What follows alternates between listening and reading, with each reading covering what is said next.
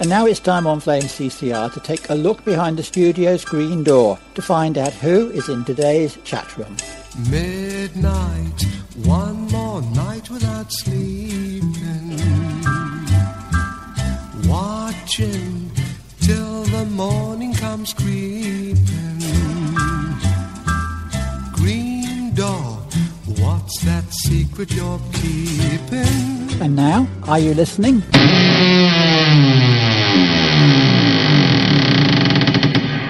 I'm talking to Andrew Harrison. He has a passion for China and to some extent is on a temporary lull in England while a few other things get sorted out that need to be sorted out, like COVID virus and uh, what China might perhaps be up to in the coming months. And we could see quite a lot of difficulties associated with that. But I want to put that to one side and to just talk about the Chinese people and from my own personal interaction with Chinese people, partly through working in England in a multinational team, partly through travelling the world and being involved in different nationalities, including the Far East. They're lovely people. Mm-hmm. And I always find it's an advantage in a way because I'm tall and they're usually short. There are some definite exceptions in China. It is not always true to actually say that Chinese people are short. There are some exceptions. But uh, yes, Chinese people, and you have a heart for reaching them, but you've had to learn the right way of communicating with them such that you can achieve God's purposes but God actually leads us to be wise in what we do. And that's an important learning lesson for anybody who goes into teaching in a culture which is different from our own. Yeah, so that brings up an awful lot of stuff, really, because you have to be on your toes all the time. You've got to be careful in every single situation you're in. There's the planned way of communicating if you're wanting to get the message of the gospel across, or if you're wanting to teach a certain moral issue, or to encourage your students to think more independently you have to have well prepared strategies in place for that. In regard to general conversations on the bus, uh, we used to get a bus for an hour one way and an hour back on the uh, university bus. We could be sat next to anybody, could be a mature student, could be a teacher, could be a, a dean of the university. And all the time you have to be careful. And what we tend to do is go with the flow of something. So a lot of the Chinese teachers would be very open about their gripes about what the government is doing or what's happening in the university or the behavior of the students. And so if there's anything positive to put into that, you have to be careful how much you say. But if they, for example, have said they're fed up with the corruption, they're fed up that this has happened or that reporting in the media, they always lessen the numbers. Like in an accident, you know, if a hundred get killed, they, they say it was 10 or something like that. Some of these could be very open and will say, yeah, it's a shame. It's better if they're honest about the situation. It's much, much better if there's a truth, or you just listen. In regard to the gospel, that would often come up sometimes someone might ask you directly, Are you a Christian? And you say yes. And then you can go into a bit of detail, but if you think you've gone a bit too far, you just pull back a bit. You've also got to be aware of the people who are sat behind you and in front, because they're always interested to know what the foreigner is talking about. So you have all of these issues uh, to deal with. But in regard to preparing lessons for the students, this is one reason I've got so many books published there. For example, a publisher approached after I got my novel published there. I was approached by the same publishing department of university to do some teaching materials in book form. So already I've had four textbooks for the teaching of English published and used in universities at the moment. And within those, we're not only trying to bring in the teaching of Christ, so we've got parables, we've got a psalm, we've got proverbs, we've got various things in there, we even extracts from the Bible, from Genesis, that we've got as part of a host of other literature passages that we've got in these books for analysing or for talking about. We also bring moral issues into it. For the moral issues, we might just raise a topic to discuss, and um, we write in the book. You will explain for this task, you need to look at this side of the argument, and you also need to look at that side of the argument. It could be about money because Chinese are, in my opinion, obsessed with money and wealth. They like um, proverbs and sayings in English. So money is the root of all evil. So I can bring that up. And on this topic, you need to consider the benefits of money. You also need to consider the pitfalls of money and relying on money too much.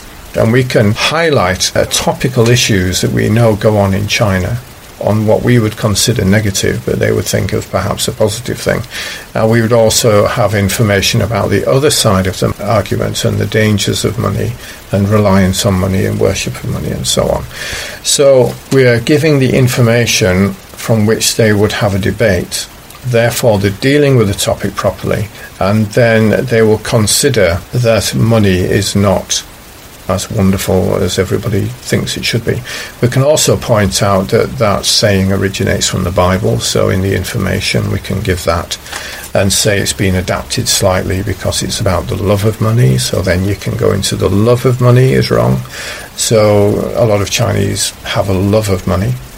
You know, there's a lot of employers who don't pay wages as they should. They'll say, oh, you did a bad job, therefore I'm not going to pay you and they get away with it because the legal system is not as well established as the Western system, it's not quite so fair, and there are people who can easily manipulate the judicial system.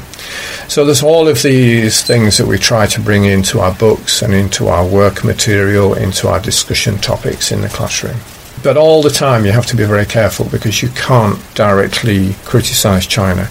And when we have our book clubs, which is using one of my five novels to work through, and um, some of them are written in the form of a script so they can do role play to help with the learning of English. So Jesus comes up all the time because he's in the books all the time, but also moral issues and it deals with aspects of corruption in my books deliberately, so that when the Chinese bring this up, they have a gripe about the corruption that they come across. So we just go with it and we sympathize with them. And it highlights that this is an issue. We often talk about how to deal with this corruption. For example, this is just sort of a small example, really. There's one of my ex students who said that he has to give his driving license to his tutor. And this is a postgraduate student. He has to give it to his tutor because he's had too many faults on his driving license. So he uses his student's licenses in turn. And also he likes to go the wrong way up a one-way street to save time. And I said, you shouldn't do that. You know, if he's breaking the law, he's got to be responsible for that. And it's your license. And if he breaks the law using your driving license, that's going to be bad for you. He said, oh, it's my duty. It's my duty. So we try to sort of clear some of these issues up. There's another student that my wife taught in McDonald's, and he would often be talking about issues. Uh, I could go on forever about them. But one of them was that he had to contact a certain shop that did lots of fake receipts because his tutor would use money inappropriately and he wouldn't have the acceptable receipts for it. So he would send his student to go and get these fake receipts and pay for them, and he might get his money back. So, story after story after story. This is why I won't mention the name of the university. But all these different stories, all the time, constantly. And sometimes the students think it's reasonable behaviour and sometimes they're personally horrified about it and discouraged about it. And so our duty is not just to love the Chinese, but to actually help them with their life skills. What do they do when they refuse their teacher and then they end up without a PhD or a, a master's? What do they do? How do you deal with that? The Christians are in a dilemma. If you become a Christian and you're already a member of the Communist Party, well, you have to swear to not believing in God uh, to be in the Communist Party. So when you become a Christian, do you then leave the party or do you use it as an opportunity to spread the gospel? So there are different opinions about that taxes. You know, it's common for, if you go to a restaurant, they say, oh, we'll make the price cheaper for you and we'll give you this bottle of drink or something so if you turn a blind eye to the fact we're not paying taxes. And Christians are sort of involved in this because it's just so day to day normal stuff. And so it's so easy for Christians to be pulled into this kind of thing. I've lived in the business world for a long time, and for a good 20 years, I was involved with marketing teams and foreign contracts and to some extent foreign travel and everything that you're talking about in terms of getting the right receipts and so on. I've actually, in a way, disappointed that I haven't actually heard any preachers in England saying anything that related to any of those issues. And occasionally I brought them up at discussion groups, and people have looked at me with a surprised expression on their face as to why should we think about things like that? But actually, it's important, isn't it? one particular friend who ran a department. He was marched out of the company because a lot of people in his team were doing corrupt things with regards to receipts. And I felt really, really sorry for him because, to some extent, I won't say that he was blameless, but on the other hand, he had very little opportunity to actually stand up and be counted, as it were, because that was the way the system worked. It is not purely in other countries. It's also true in English business practice. There have even been the cases of people taking penalty points on their license rather than somebody else's license. There are a whole lot of moral dilemmas that we as Christians face that sometimes it's difficult to get people to understand, and it's certainly very difficult to really talk about it very much. But uh, I've seen and known and had a few discussions with a few people on the subject. I understand what you're talking about, and perhaps it's going to be even more prevalent as time goes on. I'm not a political person, but the Prime Minister who has just on his way departing the whole question about morality is a huge, huge question. And we're going to see more and more and more of those difficulties. And where do Christians stand in it? How do Christians stand?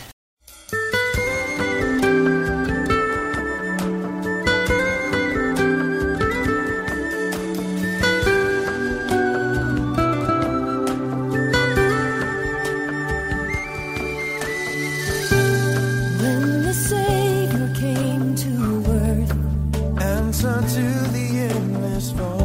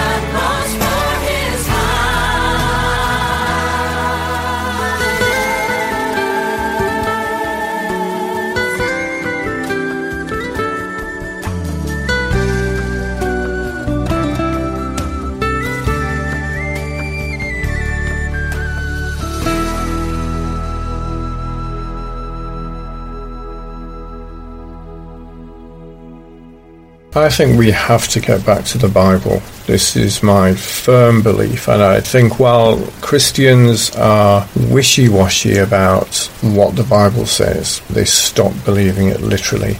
This is just going to lead to disaster because obviously nobody's going to take the church seriously. I think a lot of the churches are frightened that the world will fall out with them if they don't keep up to date with the latest trends and latest moral beliefs and moral stances. And I think the churches think, oh, we need to attract people and, and so on. What we need to do is believe the Word of God and preach the word of God and love everybody, regardless of where anybody is with their sin or whether they think it's sin or not sin. We still need to give the gospel to them. We still need to love them, but we certainly should not change the Bible to fit into the world. And I think this is where we've got a problem. And I think a lot of Christians have become complacent as well, especially in business. It must be so tempting to cut the corners, to change the dates, and things like this and it's so easy for them to do dishonest things because it's the expected thing, it's what everybody does. But as Christians, we've got to really stand. We've got to stand on the Bible, on the Word of God. And it's like we're throwing it away sometimes. When I was first a Christian, there were obviously people who called themselves Christians who were just nice people and they had a vague belief in God and they had a vague connection with church. And I understood that then. I knew there was a difference. You know, you love Jesus 100%. You're on fire for God. You love Jesus. You're a Christian. You're truly saved. But there's always going to be those who believe they're Christians just because they're nice. And I think this nice Christian thing has increased in recent times. It's been quite a shock for me in the last two and a half years to see that Christians are just fitting into the world's value system instead of getting into the Word of God and believing it and understanding it and living it. And I think we need to get back to the Word of God. Yes, I would agree. And I suppose as somebody running a Christian organisation, which is a registered charity and a registered company, and is accountable to government department for our formality of what we actually do. And that's quite a large thing.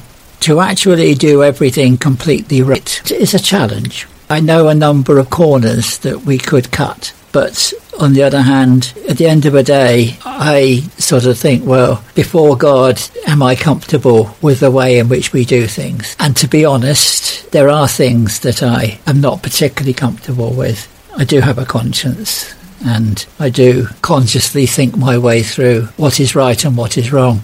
I love the Old Testament plumb line analogy we hold a plumb line up like a builder would to see if something is straight and correct and so on. And we as Christians should hold the gospel plumb line up very, very firmly and be bold enough to actually say, it ain't quite in line. Not that there's a tolerance that allows it to be 10% out, and that's quite all right.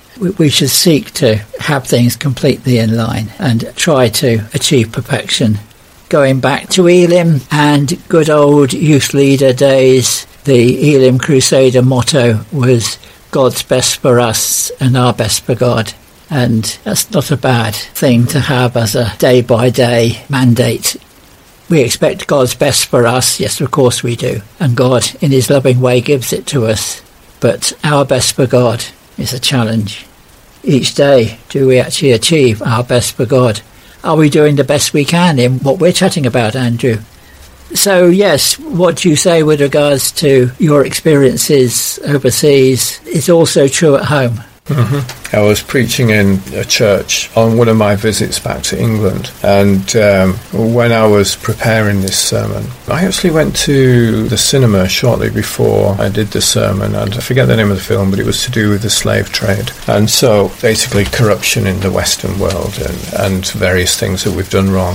And I ended up preaching from a chapter in James, which is basically a rebuke to Christians who are not living correctly correctly. They're not praying with the right motives. They're backbiting. And this sermon came across as quite negative, but I was actually saying, yeah, I come from China and there's this corruption, and even monitors of a class might withhold money that they shouldn't be withholding. And, you know, I can talk about corruption in China, but actually I want to talk about the corruption in England. I went through this passage in James and about how there's hypocrisy, how there's backbiting, false accusations, and really laid it on. I wasn't having a go at the church, but I was saying we as a church are responsible to be better than what is going on in the world, and we should not be hypocrites, and we should be living right.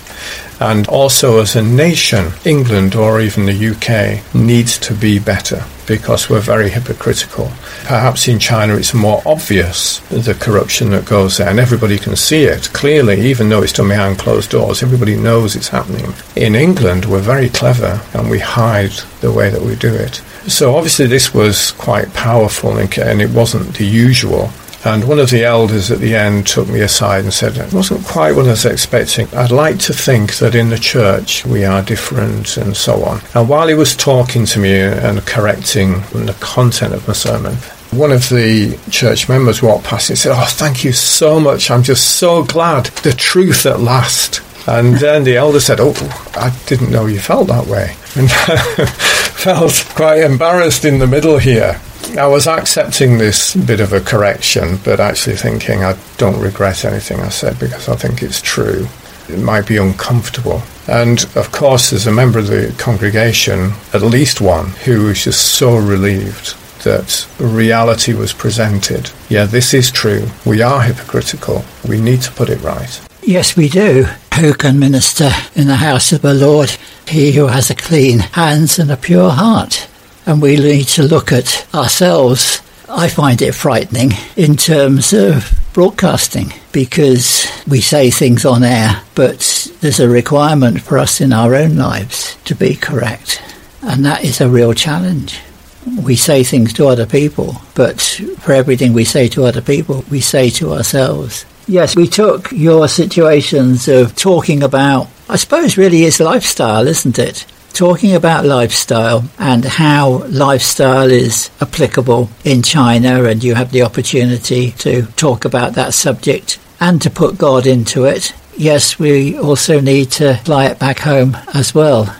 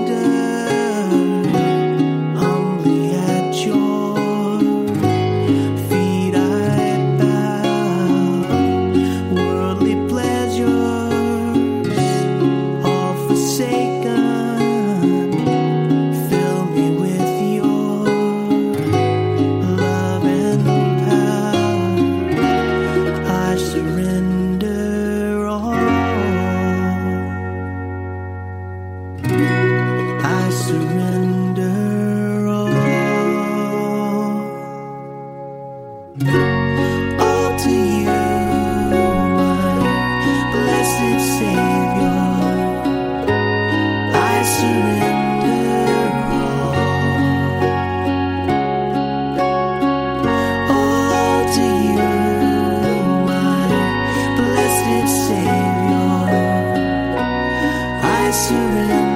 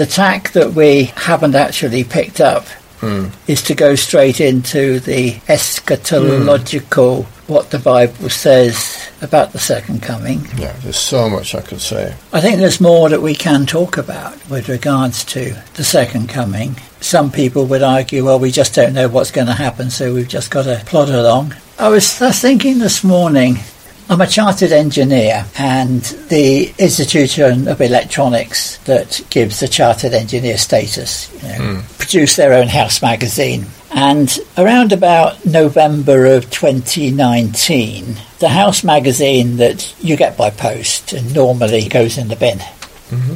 had on the cover the end of the world. And at the bottom of it, it was a countdown of the 15 likely things that will bring the end of the world. Now, why they'd done that in that magazine, which was absolutely secular, hmm. not a Christian connection in any way, I have no ideas. But I decided that there were some interesting pages in there that I would actually read. And the result of it was that I did two programs on air, 60 minutes long, going down this countdown of what they actually did. Yes, it was aliens from outer space, it was monsters rising up from the hmm. deep. Hmm. Yes, it was a fair number of the trivial things that get into the movies and so on. Hmm. But there were words to go with it that I could actually use, and it made an interesting program doing it as a countdown. And when it got to number two, it was pandemic, and they had a lot more information on. So I started reading on the pandemic. So actually, when January of 2020 came along, there's this outbreak of these weird things, and these people are brought to Arrowe Park Hospital for quarantine. What on earth is all of this? I felt to some extent that the topic of pandemic wasn't strange to me because I'd read lots of bits hmm. about it. The World Health Organization and the economic collapse that would ensue from it. It was, to me, as an engineer, interesting stuff.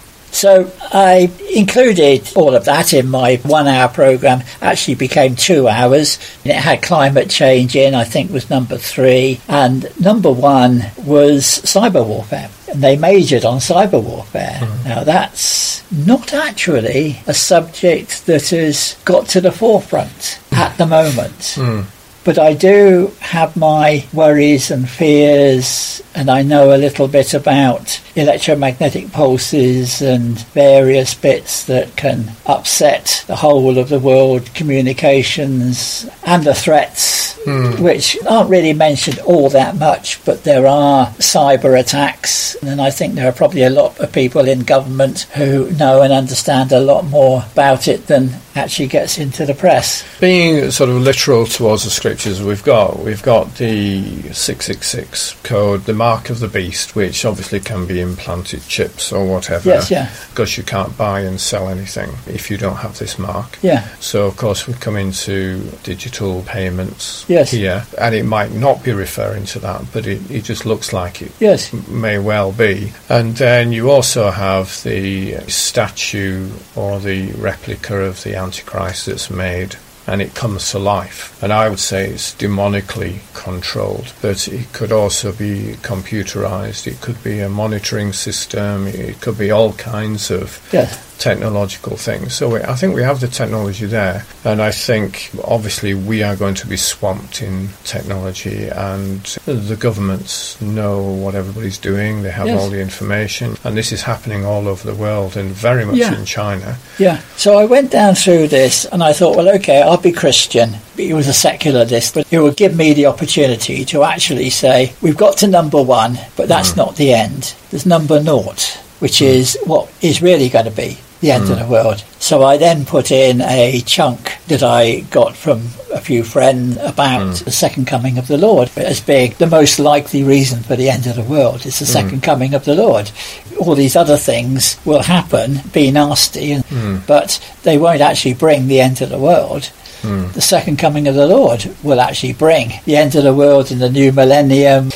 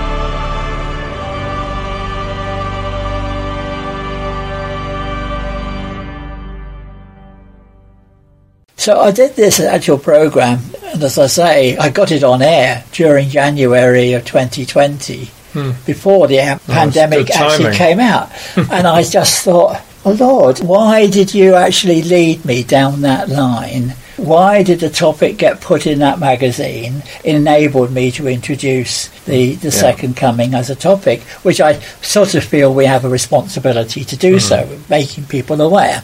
And uh, I thought, having gone through the pandemic sometime, I'm going to revisit okay, and here's some information about what really happened during a pandemic. It might not be the only one that we ever have, but it was certainly a good two years sample of what a pandemic mm. actually is and what the consequences are. And there's still a lot of consequences in terms of mental health and economics, a huge amount we do have a responsibility of making people aware what is going to happen.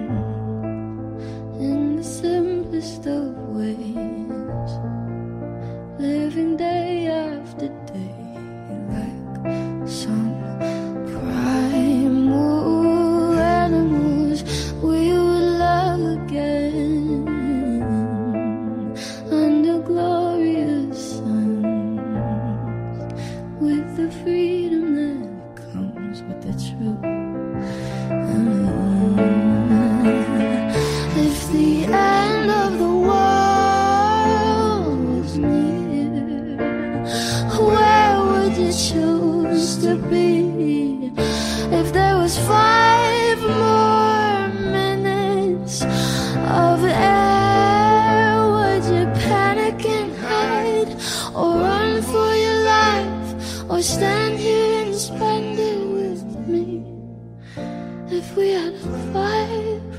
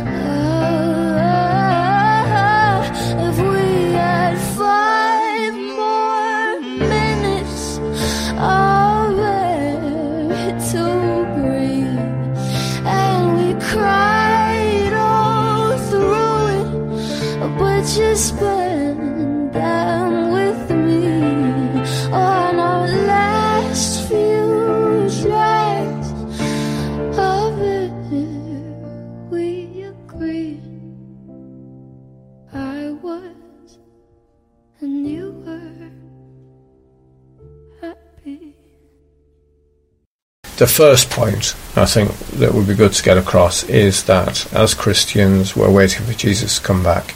The angels said at the ascension, in the same way you've seen him go, he's going to come back again. Yes. And this is what we're all waiting for, and there's lots of scriptures saying, awaiting his appearing or hastening his appearing.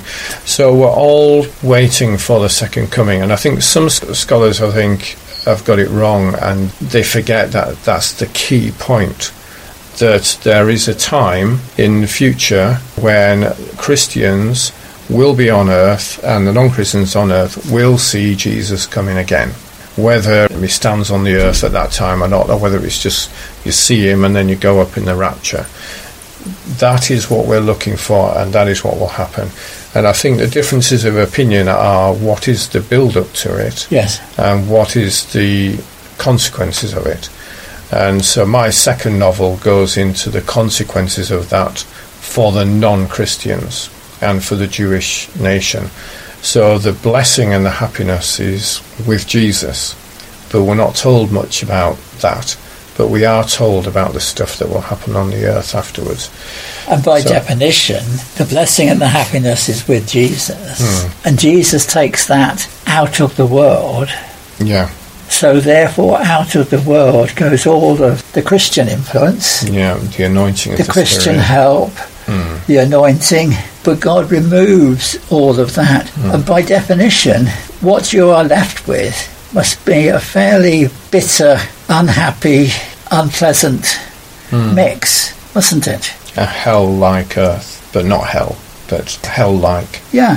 And to some extent, you would tend to say to people, definitely to be avoided, don't get on that route, do everything you possibly can to make sure you're on the happy route, and sign up and join the gospel train for heaven. Nasty things are going to happen, but make sure you're on the right side, hmm because that's the gospel. That's the main thing. We've got to be prepared. That's the crux of the whole thing.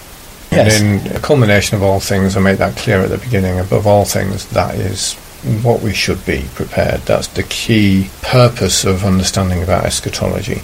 Yes. The rest of it is just exciting to me and really interesting. And even understanding hell, because we simplify this and we think, you know, things have changed. It was called Sheol before, but it wasn't quite the same. From the time of Jesus onwards, hell is a place of fire where you go if you're not a Christian. It's Yes. very clear and plain. But then we talk about the lake of fire. That's in Revelation. And it says Hades, death and Hades are thrown into the lake of fire. Well, Hades can mean hell. It's often used to mean hell. So the lake of fire becomes the hell. It's like uh, another adaptation, another change to it. It's still eternal fire, Yeah. but it's like a different place, a different significance, a different location after the Last Judgment. And that chronology and understanding is very clear from Revelation. No reason just to symbolize it and say, oh, it just means hell. Or that the Last Judgment is just when you die and go to heaven, Jesus will give you a pat on the back or something, and that's it, because there's no condemnation for you. There's a set chronology and some of it is very clearly laid out for us. Some of it is more vague, and we don't quite know where to put it. But there are very neat slots to put things if you look for them. Yeah, so there's some things that we know for absolute sure this is going to happen and in this order. We don't always know what the content means exactly, but we have a rough idea. And then there's the other passages that we can conveniently slot into areas where they might fit. And when you do that, it's really interesting to see it laid out. And Uh-huh. Okay, I'll go along with you. You're stretching me down lines that uh, I'm interested in.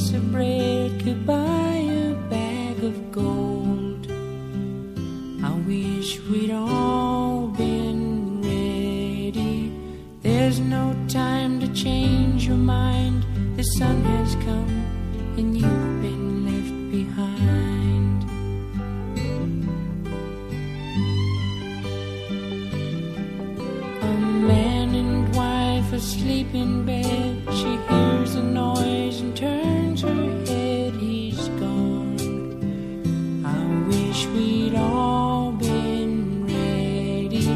Two men walking